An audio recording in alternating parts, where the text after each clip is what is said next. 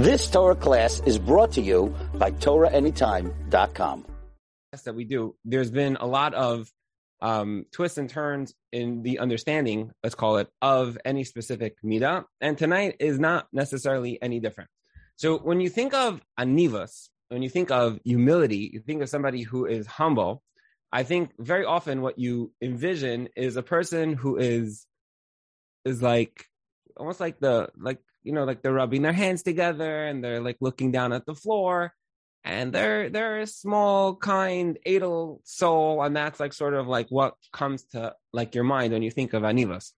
In fact, anivas is the exact opposite, and I want to take us on a little bit of a step-by-step journey of understanding anivas. And in truth, when I was digesting and processing this information, what struck me was how much so many people struggle with gaiva.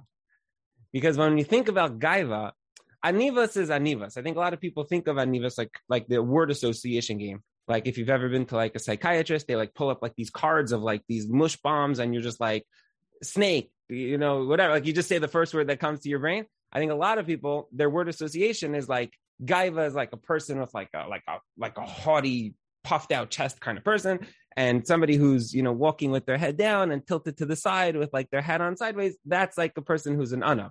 But in fact, when you understand the mida, like the crux, the underlying, you actually find that it's not as black and white as that. So let's go on a little bit of a journey just so we can understand the concept of anivas from a Torah perspective. So what is anivas?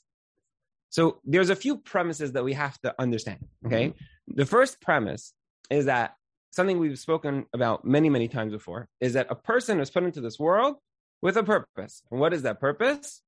Rak lehisanag al Hashem. And we've sung this song many, many times. Rak lehisanag al Hashem. Okay, it's a song, whatever. It really is a song. I didn't make up the song. It's a real song. If you go on Spotify or Jewish music or something, you'll find there really is a song that the words are Rak lehisanag al Hashem. It happens to be a catchy song. And it happens to be just the purpose of why we're in this world. It's also like, you know, basically in every Muster Sefer, that we're in this world, Rak lehisanag al Hashem, put into this world to get a close relationship with Hashem.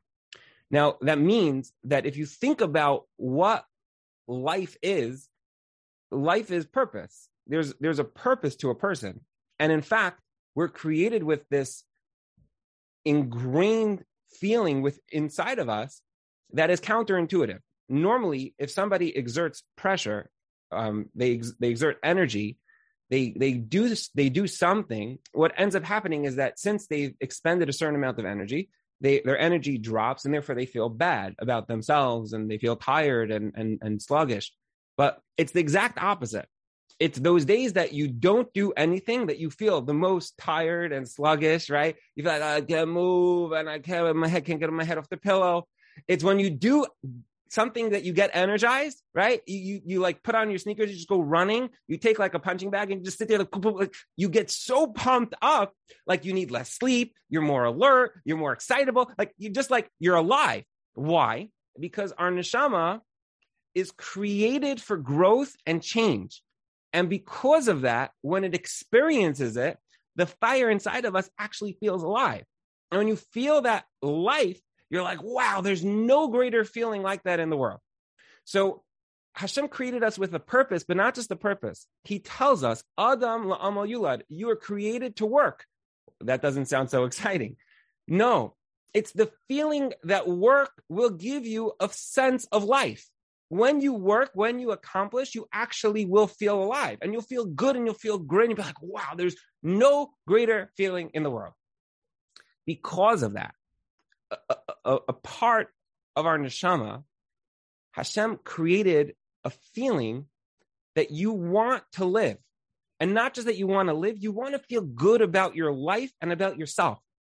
And intrinsic in every single human being, man, woman, and child, is the feeling, the drive to feel the feeling of feeling good. And not just feel good about this or pizza or whatever, but to feel good about yourself, about who you are.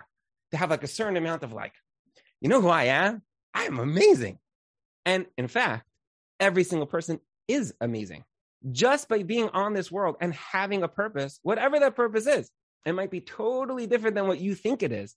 But just by virtue of you being you, you are amazing. That is intrinsic in the Bria, in creation. And Hashem says to us, Adam la'ama yulad, you're going to be put into a world. And in that world, there's going to be a lot of people that are going to try to convince you that you're not amazing. You're not amazing. You don't have my car. You're not amazing. You don't have my life. You're not amazing. You don't have my purpose in life. And you'll say to yourself, oh my gosh, I'm not amazing because they look so amazing. And I'm looking at them and I'm going, wow, they have such an amazing life. I'm terrible. I'm nothing. No, you were created, la'adam, you were created for a purpose. And even if your purpose is just to make somebody feel good, or even if your purpose was to just recognize Hashem once in your lifetime, or to make a kiddush Hashem, or to stand up for the truth, whatever it is, every person has their own pathway to connecting back to Hashem. And therefore, we're born with this intrinsic drive to want to feel good about ourselves. That is the essence of a neshama. A neshama wants to get that feeling. And therefore, when people recognize who you are, when somebody goes, wow, you are awesome, you're like, yeah, I am kind of awesome. Because you are awesome. And you recognize the fact that you're awesome. And because you know that you're awesome, when somebody recognizes that awesomeness, it actually feels good. Now you might say, 1 second, that sounds like gaiva. That's not gaiva. That's actually anivas. Anivas means that you've recognized who you truly are. That you're a person who's put into this planet with a purpose, and that purpose is awesome. The goal of that purpose is awesome. The drive within you is awesome.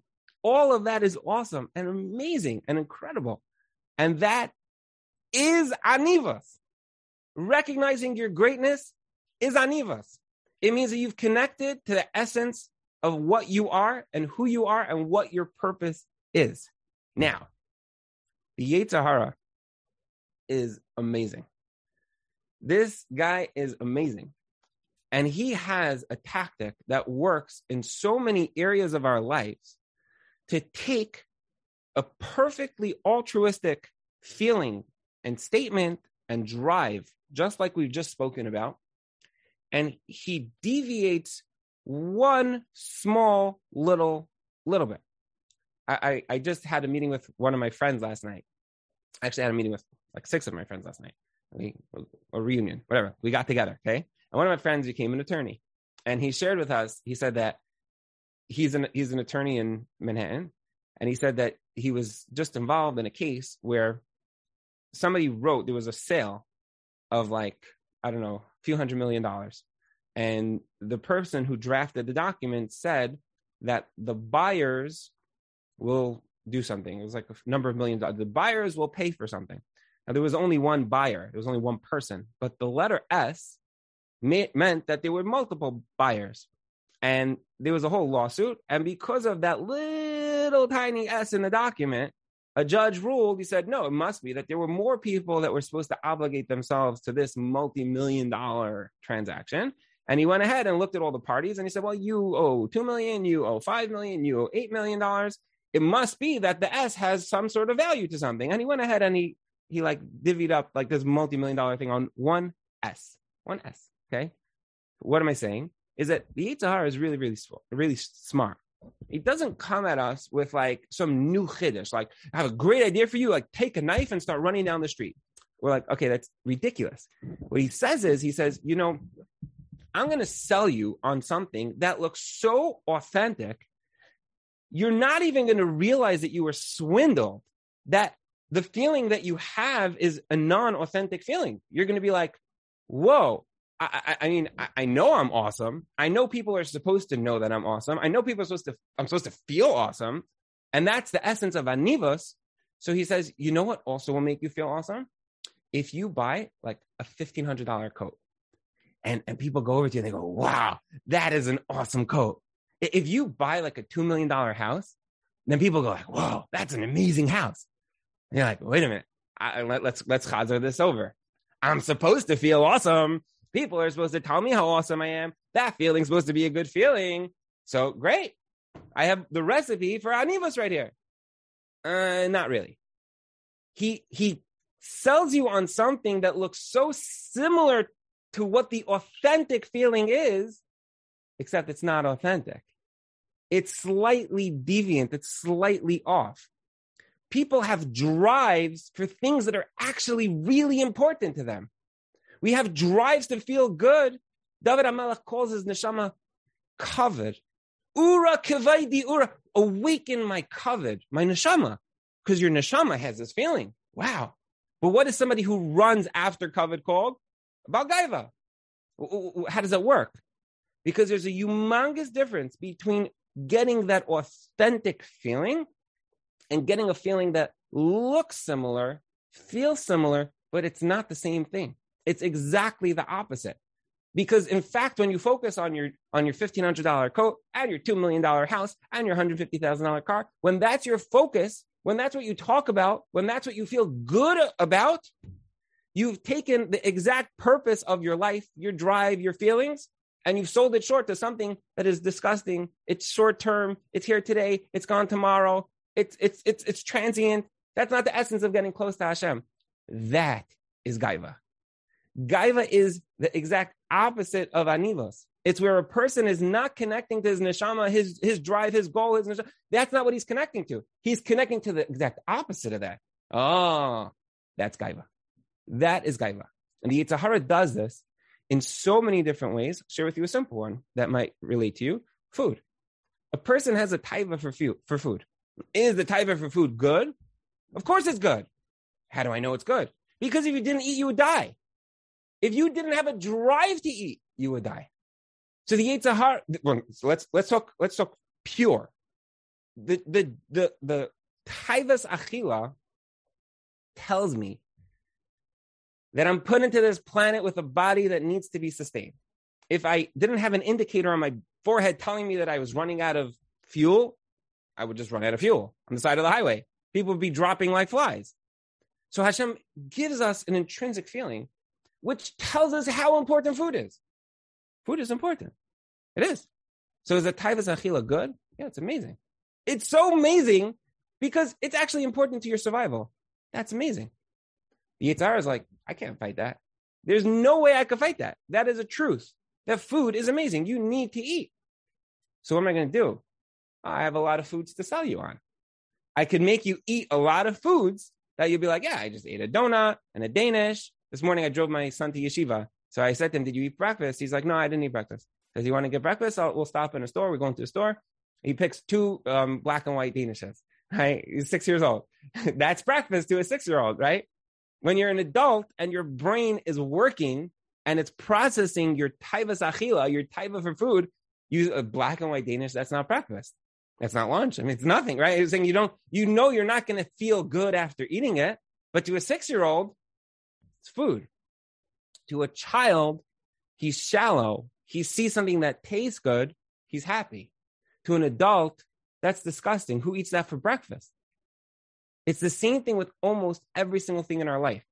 The feelings that we get when you're young, those feelings are feelings. When somebody says to you, oh my gosh, your coat is so cute, your backpack, your knapsack. So you're like, wow, that's a good feeling.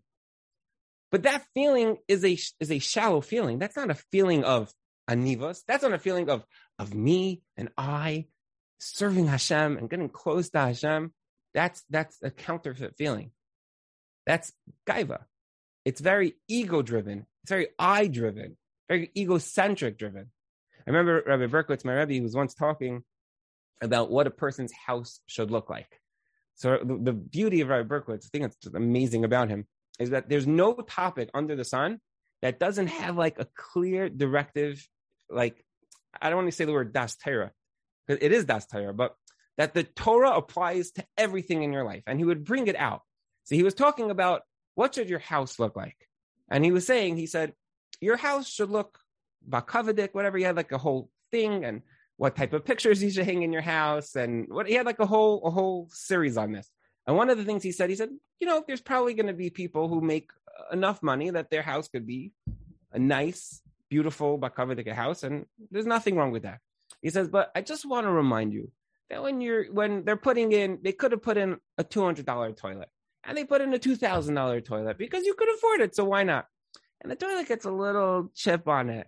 Where they, you know, you could have had a painting for $500 and you put in a $5,000 painting, and the edge of the frame, they drop it on the way in and it has a little bit of a dent.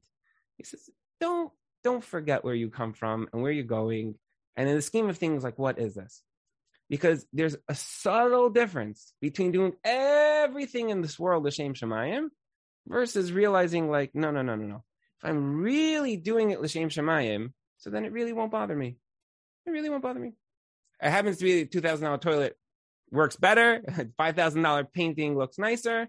But if I'm really doing it because I want my house to be a beautiful place to welcome people in and to talk to them, so then, very nice. So then that's it. And if it has a little chip, so now what? So now I'm less of an Oved Hashem. My purpose and drive in this planet was now lessened because it has a little chip. Nah. So if it bothers you, that's the ego. That's the I. What are people going to think of me? It's not going to look good. That's gaiva. It's gaiva. We don't walk around their house thinking, oh, you know, well, I don't even know what's the Uncle Maishi song of, like, gaiva, right? You're not walking around your house thinking, like, I'm Maishi Stark, whatever, Yitzhar Stark, whatever, right? The best kid in the park. Nobody does that, right? You don't dance around your living room thinking, you know, I'm stronger than every kid in school. We don't do that because we're not children. We're worse than children.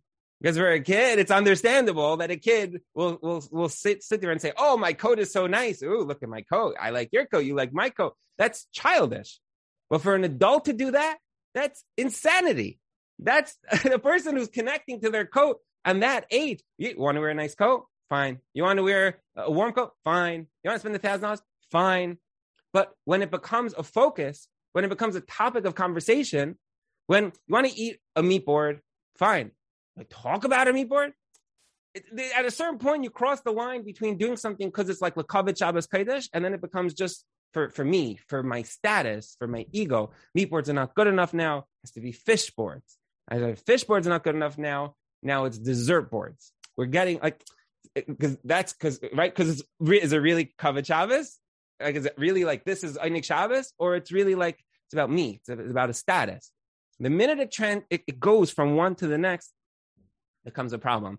There's a very famous Mishnah in Avos. The Mishnah says that somebody who runs after kavod runs away from them. And somebody who runs away from kavod follows them. So there's a very famous story with the Kotzker, where there was a guy who came to the Rebbe and he said, Rebbe, I've been running away from kavod for a few years and kavod just hasn't caught up to me and nobody's mechaved me, just not working. So the Kotzker Rebbe said, he said, because when you're running away from kavod, you keep looking over your shoulder. And stop looking, it'll find you. There's such a profoundness to what he's saying. Profundity? Is that a word? Profundity? It probably is, but it probably means the wrong thing. Hey, there's a profoundness to what he's saying here, right? What is he saying? He's saying that if your focus is who's standing up for me and who's being mechaved, if that's even on your brain, you're a balgaiva. You're a balgaiva. Because your focus is on me. If your focus is like, well, sheikh has nothing to do with this, I have to just do what I have to do, then you're good to go. There's an amazing thing that happens, though, when that's really your focus. You actually look up to yourself. You don't look down at yourself. You say to yourself, I'm so awesome and I'm so amazing. Therefore, all these other things are stupid. Who stands up for me makes a difference. Who gives me kavod makes a difference. Like, all these, that makes a difference. It's nothing. It has no relevance whatsoever to my life, because I know why I'm here. I know my real purpose. So that guy stood up for me. That guy said hi. That guy said, very nice. It's a nice thing. It's a nice idea. And then you just move on with your life. A lot of people, they suffer from low self-esteem, and they think, wow, you know, I may not have a lot going for me, but at least I have anivas. Like, at least I don't think too high about myself. I'm doing at least one thing right, right? It's like a broken clock is right twice a day. Right? At least twice a day, I'm right. I at least know that I'm a nothing.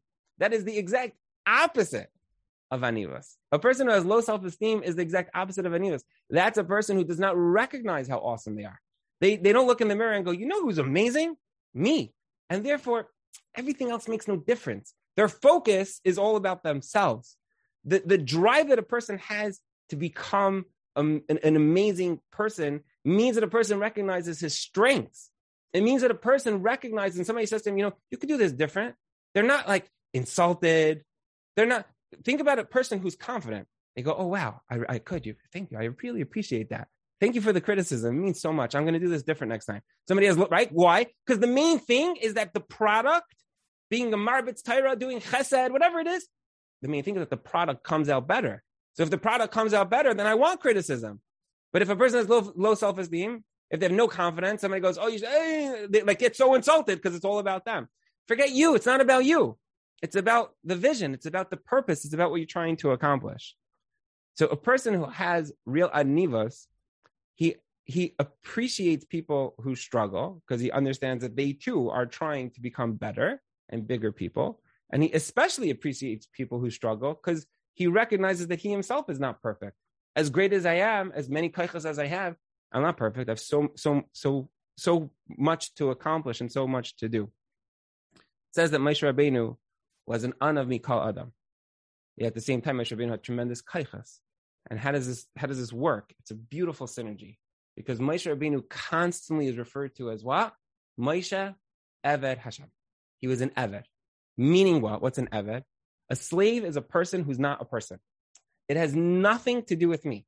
It's whatever the mission is. Go down to the basement where it's dark and dirty and it's full of coal and dig out this and this book and wipe it off and bring it up and read it to the master. Fine. You get dirty, you get a cold, you get sick, you get the flu. Doesn't matter. It's not about you. It's about the mission that you were put on. An Eved is sold literally. He is nothing. He has no mitzvahs. Aseh shaz ma grama. Why not? Because you can't be bound by time. You have to be there to serve the master. That was Moshe Rabbeinu. He understood all of his kaychas, and he was like, and therefore, who am I? Nothing. Makes no difference to me. People are accusing me of this and that. They accuse Moshe Rabbeinu of being overweight. They accuse Moshe Rabbeinu of stealing. They accuse Moshe Rabbeinu of literally everything. And you know what? Didn't bother him at all. Okay. You know why? Because like come Navi, Kamaisha, right? That was Middaber, Panim El Panim. Nobody in the world was as great as Moshe Rabbeinu. And therefore he knew, okay, who are you attacking? This? You don't like my shirt? You don't like my clothes? Who cares? So of course, because I'm something and I have certain kaychas and I represent something, I have to be something. But that I'm more than a something, that I'm everything, you're not everything. But to say that you're nothing, no, you're not nothing. You're amazing. And you're not just a something, you're a chashav of something. You're an incredible something.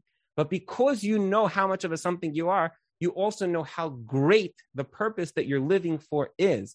And because you recognize that, there's a huge separation between living a real life and living a shallow life.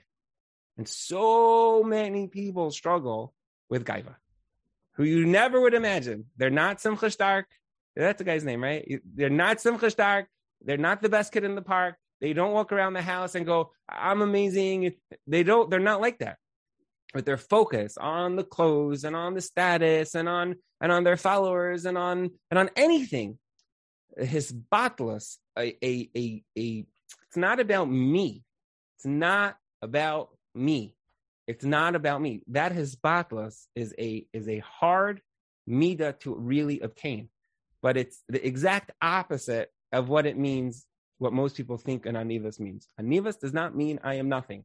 It means that I am so much of a something just by existing. And because I know that, life is good.